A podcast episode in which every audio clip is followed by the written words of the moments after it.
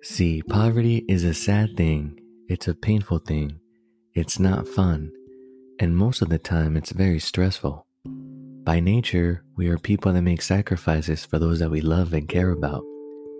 I've known a lot of people that are willing to go broke for their kids, but I haven't met many who are willing to get rich for them. So poverty is passed down from generation to generation because nobody knows how money works. My mission is to help you be the first in your family to break the chain of poverty.